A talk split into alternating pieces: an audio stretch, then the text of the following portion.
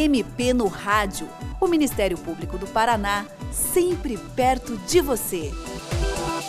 Na semana marcada pelo Dia da Mulher, que é celebrado em 8 de março, o MP no Rádio trata de uma modalidade penal que, infelizmente, tem sido pauta constante nos noticiários: o feminicídio. Segundo dados do Núcleo de Promoção da Igualdade de Gênero do Ministério Público do Paraná, só no ano passado foram registrados na instituição 225 casos de feminicídio, gerando 165 denúncias criminais por esse tipo de homicídio qualificado. E já neste ano de 2021, só nos dois primeiros meses, houve 38 registros e 24 denúncias de feminicídio. Para falar sobre esse tema, o MP no Rádio recebe a promotora de justiça Ticiane Luiz Santana Pereira, do Ministério Público do Paraná, que atua no Tribunal do Júri e é especializada em casos de feminicídio. Doutora Ticiane, a senhora pode começar explicando o que é feminicídio e por que que surgiu a necessidade de criar na legislação uma qualificação específica para esse crime? Sim, claro.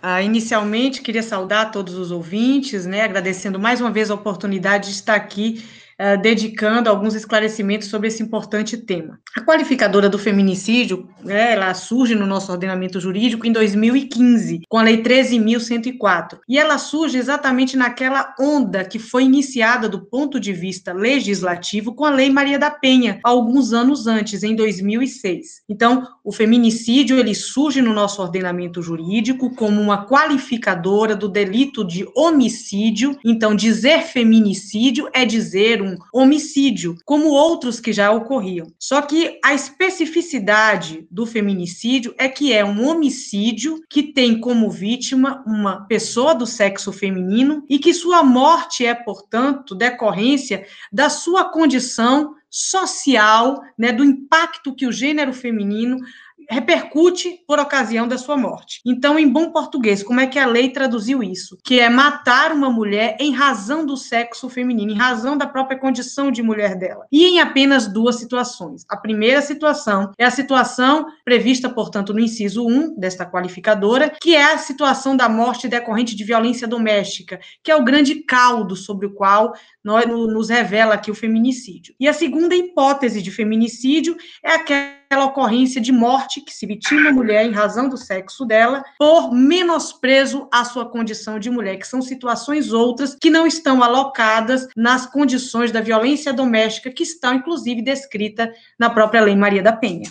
Certo, e por que, que é importante existir essa qualificação específica para o crime de homicídio? Bem, a importância ela é, ela é reivindicada há muito tempo, né, principalmente pelos estudos feministas, pela teoria feminista né, do direito. E qual é a grande importância disso? As coisas precisam ter nomes. Né? Antigamente, antes da lei do feminicídio, antes de 2015, portanto, matar uma mulher nas condições, por exemplo, de violência doméstica, muitas vezes, na hora que o Ministério Público público, nós, promotores e promotoras, íamos uh, descrever essa conduta perpetrada pela pessoa que matava a mulher na situação de violência doméstica, nós colocávamos assim: matar alguém, matar uma mulher, é, em decorrência do ciúme, porque não aceitava o fim do relacionamento. E essa condição especial, matar a mulher por conta disso, então, é, antes da qualificadora, este homicídio ele era capitulado como um homicídio por motivo torpe, ou seja, matar uma mulher é, por ciúme, porque não aceitava o fim do relacionamento, porque não encontrou a janta pronta em casa,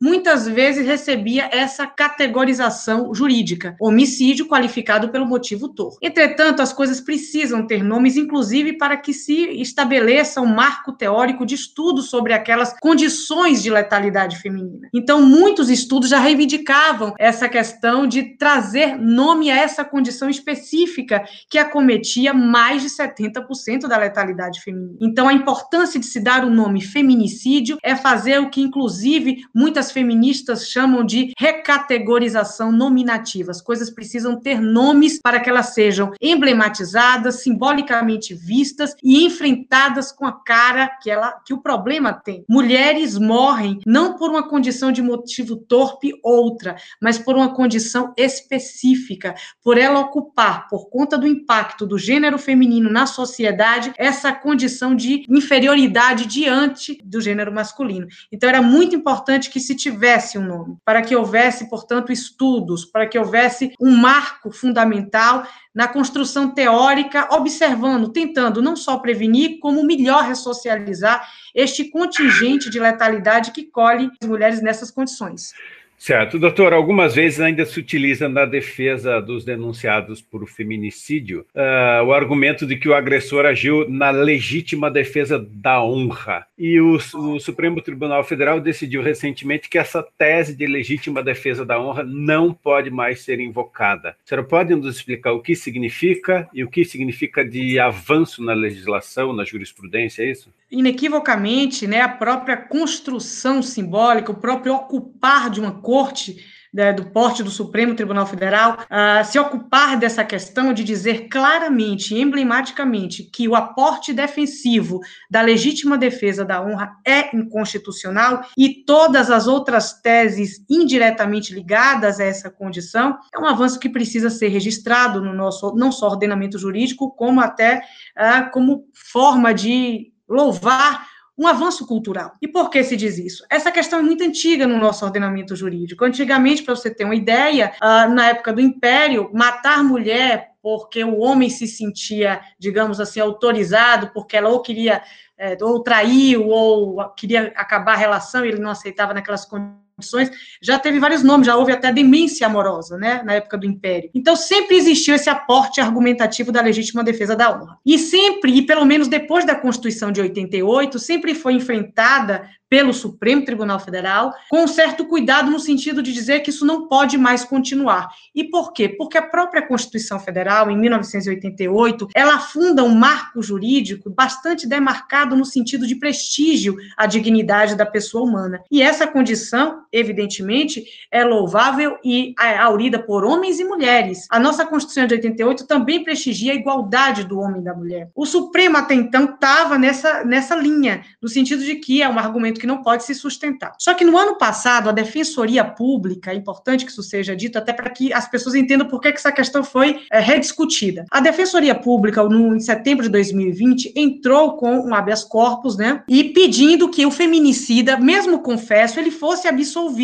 com base ah, no que os jurados entenderam e, portanto, no aporte defensivo trazido nesse julgamento em Minas Gerais, que foi a legítima defesa da honra. Ah, o Tribunal de Minas cassou essa decisão, dizendo que era para ter um novo júri, porque não se não tinha fundamento jurídico uma defesa e uma absolvição nessa linha, e a Defensoria Pública foi até o Supremo pedindo a manutenção da absolvição deste, deste, deste feminicida, confesso. E nesse sentido, se trouxe aí mais uma vez essa discussão, agora em 2020, a discussão voltou a ser aquecida. Então, houve a, a DPF 779 e em sede de medida cautelar, agora, nesse mesmo mês de fevereiro, através da relatoria do ministro Dias Toffoli, ele assentou, através da concessão cautelar desta DPF, que ainda será submetida ao referendo da corte, né, integral, por assim dizer, no sentido de que trazer, utilizar a legítima defesa da honra como um aporte defensivo no tribunal do júri ou na fase pré-processual, na fase processual,